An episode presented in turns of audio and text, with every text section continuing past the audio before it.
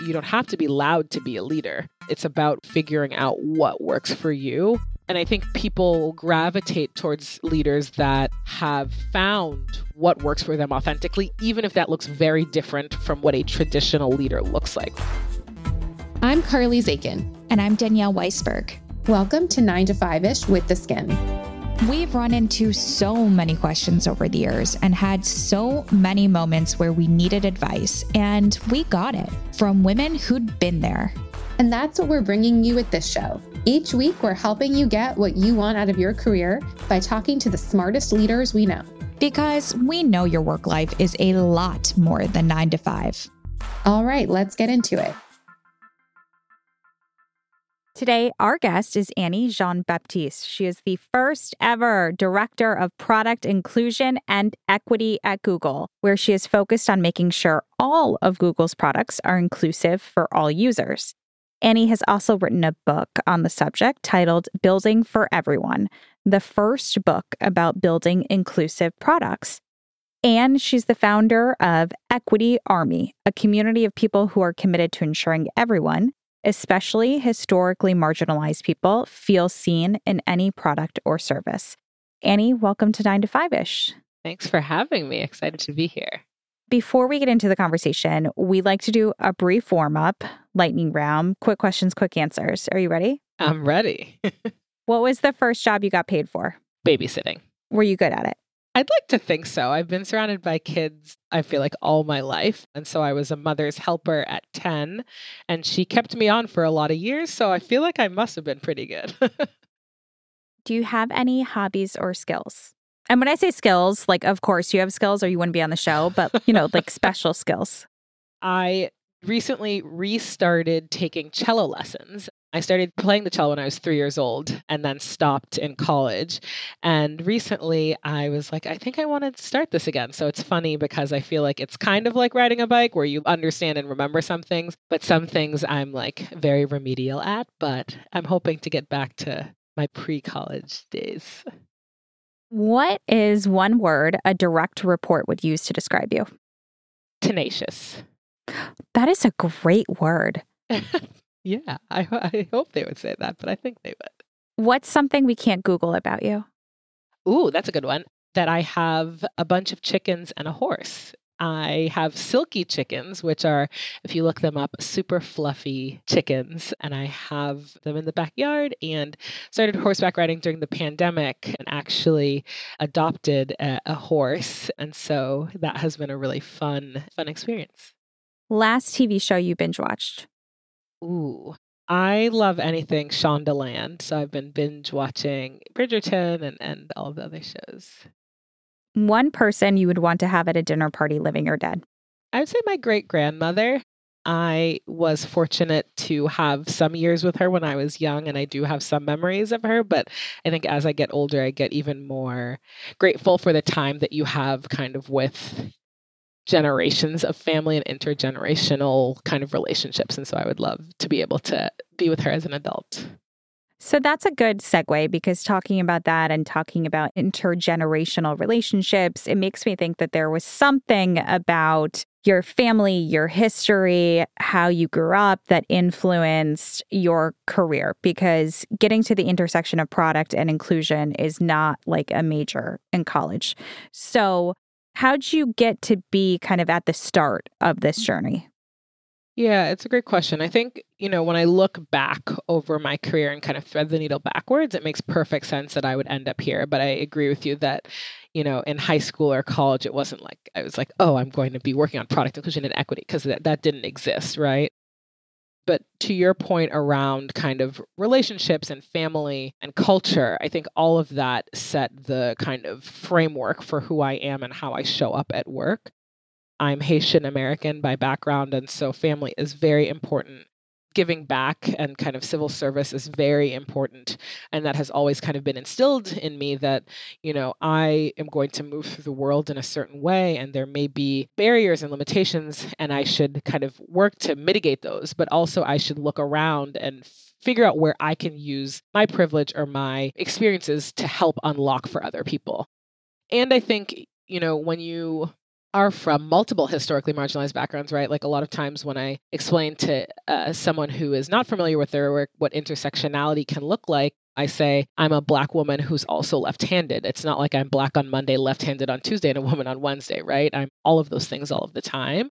And it affects how I move through the world. It affects how the world views me. And it definitely affects how I interact with products and services. And so being in a big family where you know people are all different skin tones people are all different ages. Some people don't speak english as a first language right? I think that i was immersed in the multitudes that encompass what makes someone who they are and also understanding that in different situations you may not be the default right? And so how does that affect your experience?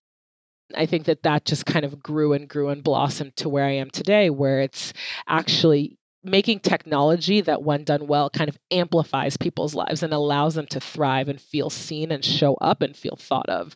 And I think that that's a core human need to feel seen and validated. And so that's really kind of like what product inclusion and equity looks like in practice. For someone listening who may not be in the tech world, what does your job entail? Like, what are you actually responsible for at Google? And what are some of the things you've worked on? My job is to make sure that the products that Google puts out into the world, whether it be a Pixel or a laptop or Google Assistant, making sure that everyone can use it, right? And that everyone feels seen and validated in using those products. And so, an example of that work before the assistant launched, we actually did what we call adversarial testing, which is testing a product before it launches and actually breaking it before it launches. And what we wanted to do was make sure that we brought in a lot of different perspectives that have historically been at the margins of design. So, bringing people from different cultures, different genders, different ages together to understand what would you not want the assistant to say, but also what would you want it to say? Tell me a fact about pride, right? Things like that so that people can interact with technology and feel like they were thought of in the process. And so my job is really looking end to end at development and design and making sure that we get those voices at the margins into the center of that development and design process. How did this role come to be? Because ultimately, like you became the first ever director of product inclusion, but that didn't exist. So, how did you start to see that there was a need for it and that there were there was a need for someone i think there's two things that result in an actual role. Like there's enough thematically that there's an issue that needs to be taken on and then understanding that actually putting someone in a head count is a way to help do that. Was this something that you saw and advocated for? How did that story kind of evolve yeah, so I think the first thing, and I, and I agree with you in terms of like how a role can get created, right? Like that doesn't happen all the time. I think the first thing is is identifying a problem or identifying a gap. And so I think that whenever you are kind of working at something and you kind of say, well, what about X, Y, and Z, and that doesn't exist, that's an opportunity for you, right? To be able to kind of suss out what is there. And so I think for me and a few others, you know, almost 10 years ago, we kind of started to ask the question what does inclusion look like in product design? And that wasn't something that people were talking about. And we had a bunch of launches that were coming up, like Assistant, like kind of camera sensors and phones, where we could kind of experiment and partner and collaborate with teams. So I think the first thing is kind of like identifying a gap, right, or an opportunity. I think the second thing is really understanding how to, I guess, pivot or create a narrative that works for different types of people, right? So in business, not everyone resonates with one thing, right? So you want to find ways to kind of connect to different people. And I think that with product inclusion equity, we always talk about, you know, the business case and the human case for inclusion. And so really starting to crystallize those things and also adapt based on who you are talking to. And then the third thing is I think whatever business you're in, right? Like you should be thinking about the user or the customer and be very customer centric. And I think, again, from my upbringing, being human centered is just like innate, but wanted to figure out how I could do that in my career as well.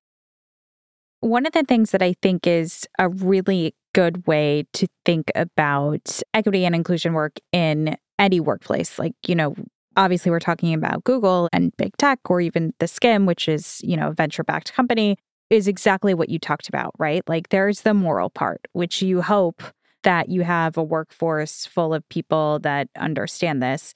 And also, there is the business rationale.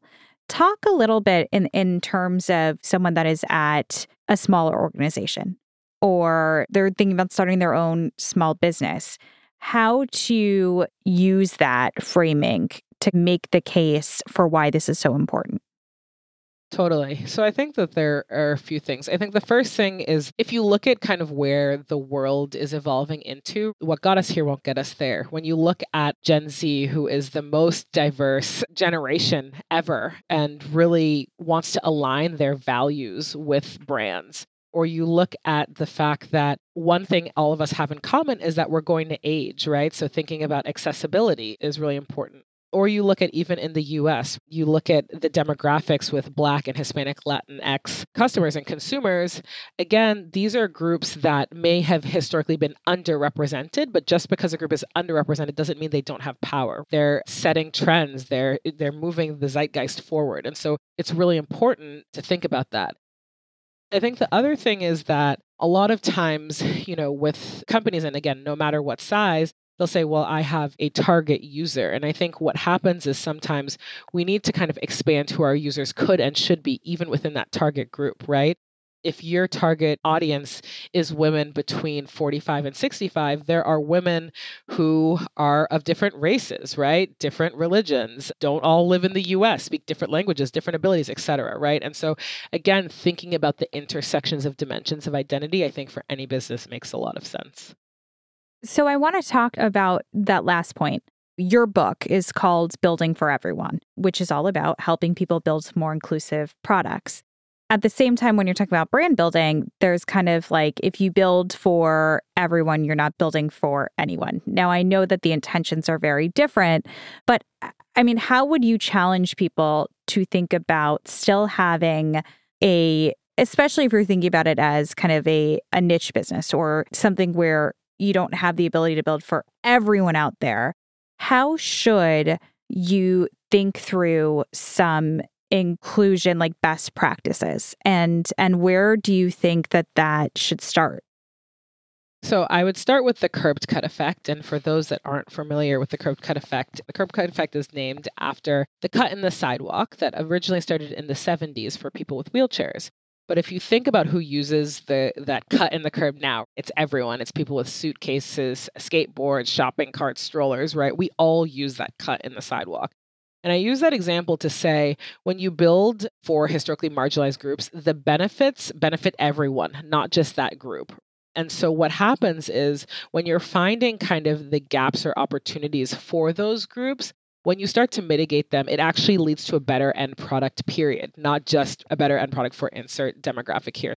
There are a lot of current examples. If you think about closed captioning, I have a lot of friends who, you know, have just had a baby, right? And they want to watch something on YouTube or they want to watch something on, you know, Instagram and they use closed captioning. And so I think that that it would be my kind of first push is break that misconception that if you focus on a historically marginalized group that it's just a small subset and it's not your target audience because the benefits will cascade throughout.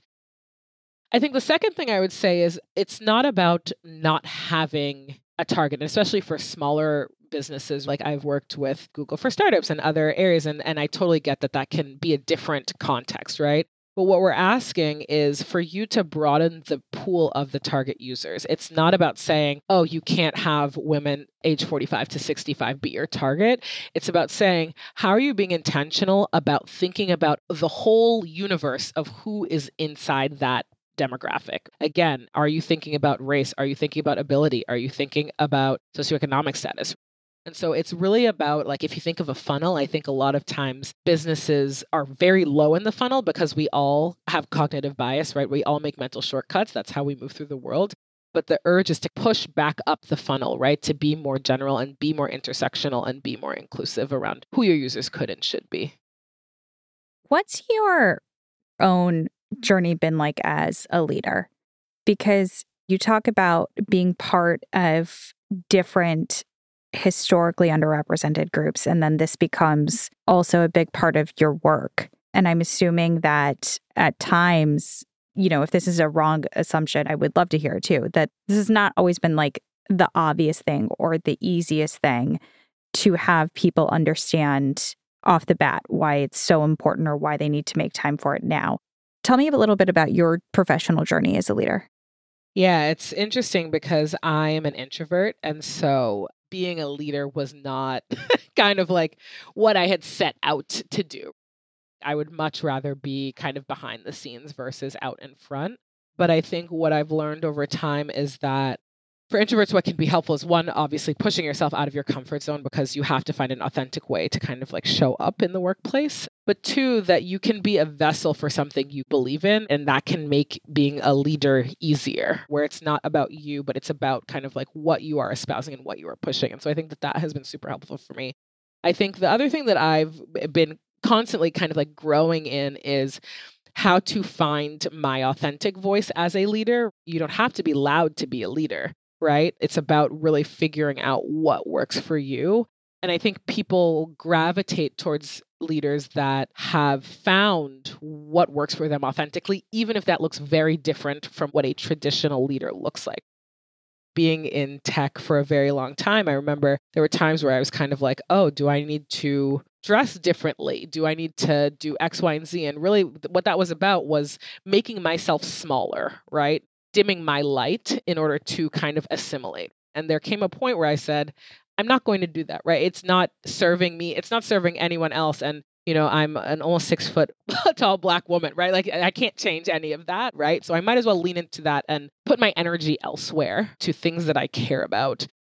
And so I think that that is a privilege, obviously. I'm not saying that everyone can do that at any stage in their career, but for me, finding my voice, figuring out how I wanted to show up authentically, even if that didn't look like a traditional leader, has been definitely kind of like a journey for me.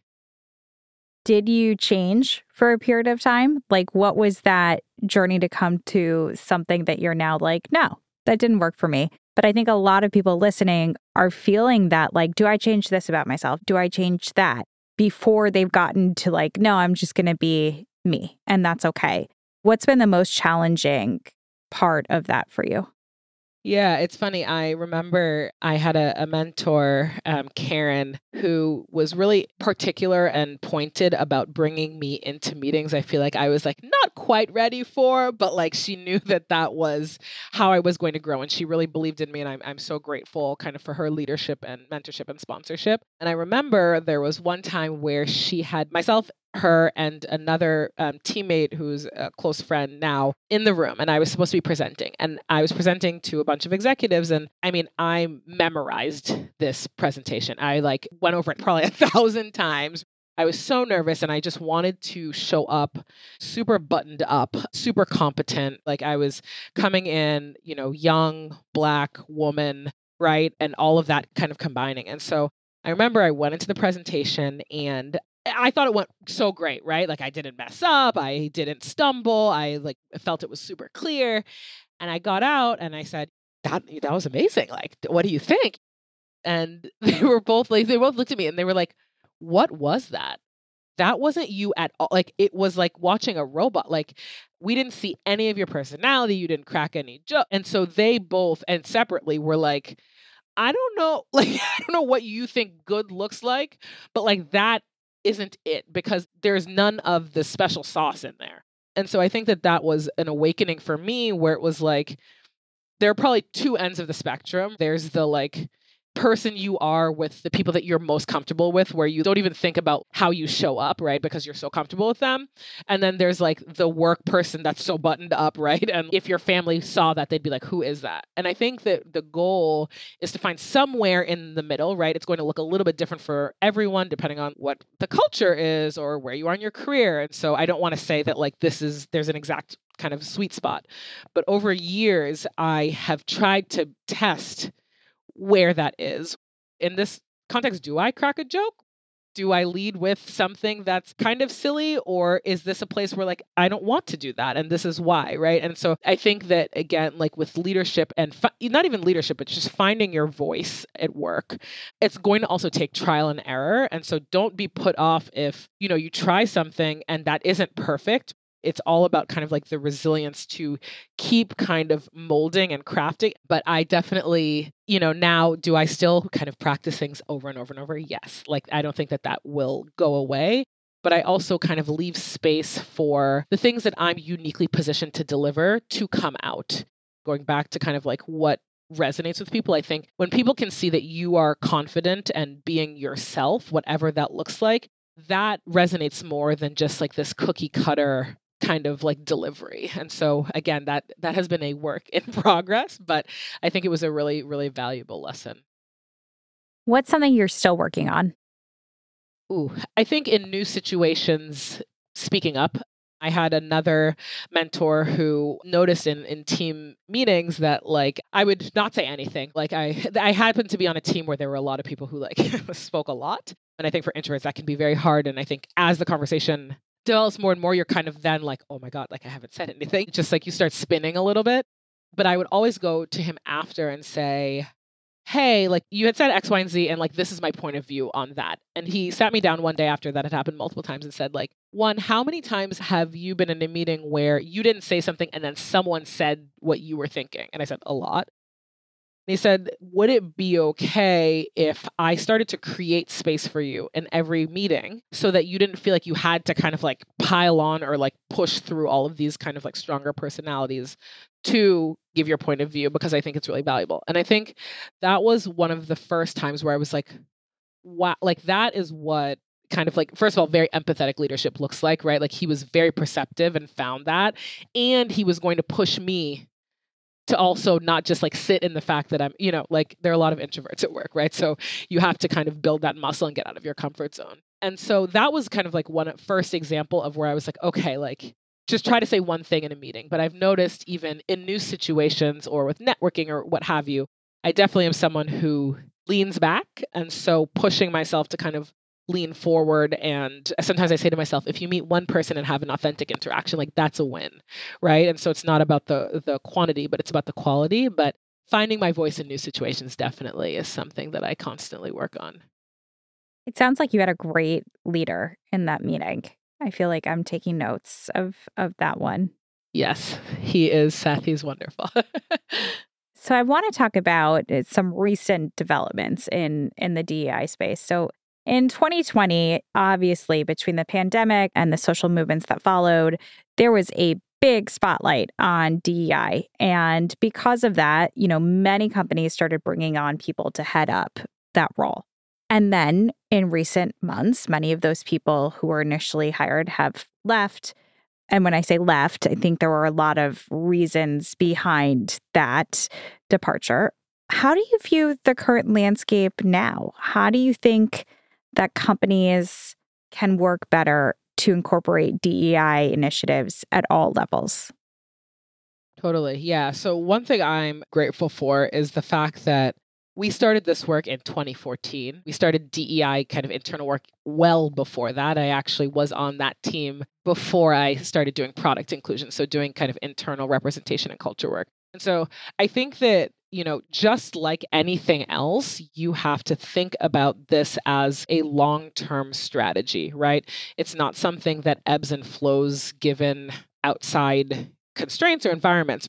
This is something that is foundational to how you do business. And so, you know, for us, what we do is set kind of OKRs and accountability structures just like any other product or feature, right? Because that's just how much this is important to Google and to leadership and and to, you know, people at all different levels.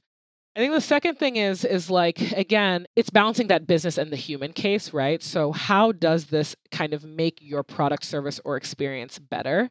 we have examples of how really kind of prioritizing product inclusion equity in our development process has led to better products, right? Has led to us leaning into our mission to make things universally accessible and useful, right? That means everyone. And so I think that it has to be treated just like any other critical part of your company's strategy. And you have to find kind of like where are the touch points that you're kind of going to hold accountable.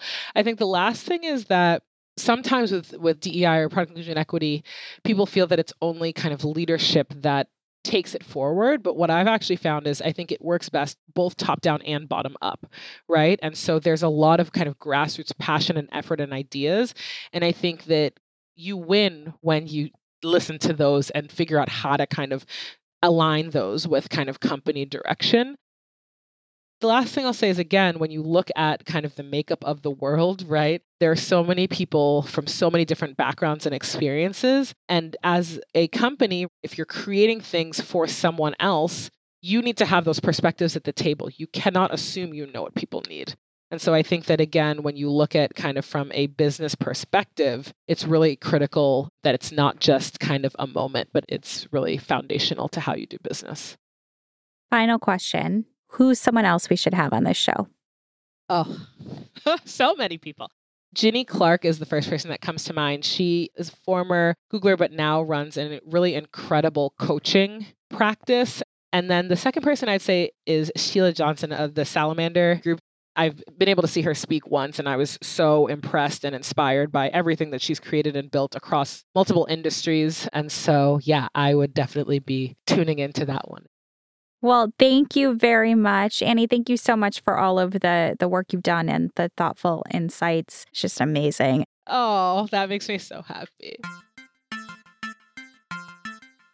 Thanks for listening to this episode of 9 to 5 ish with theSkimm. A new episode will be in your feed again next Wednesday. And if you want to keep up with us in between episodes, follow us on Instagram at Carly and Danielle. It's a really good account, I promise.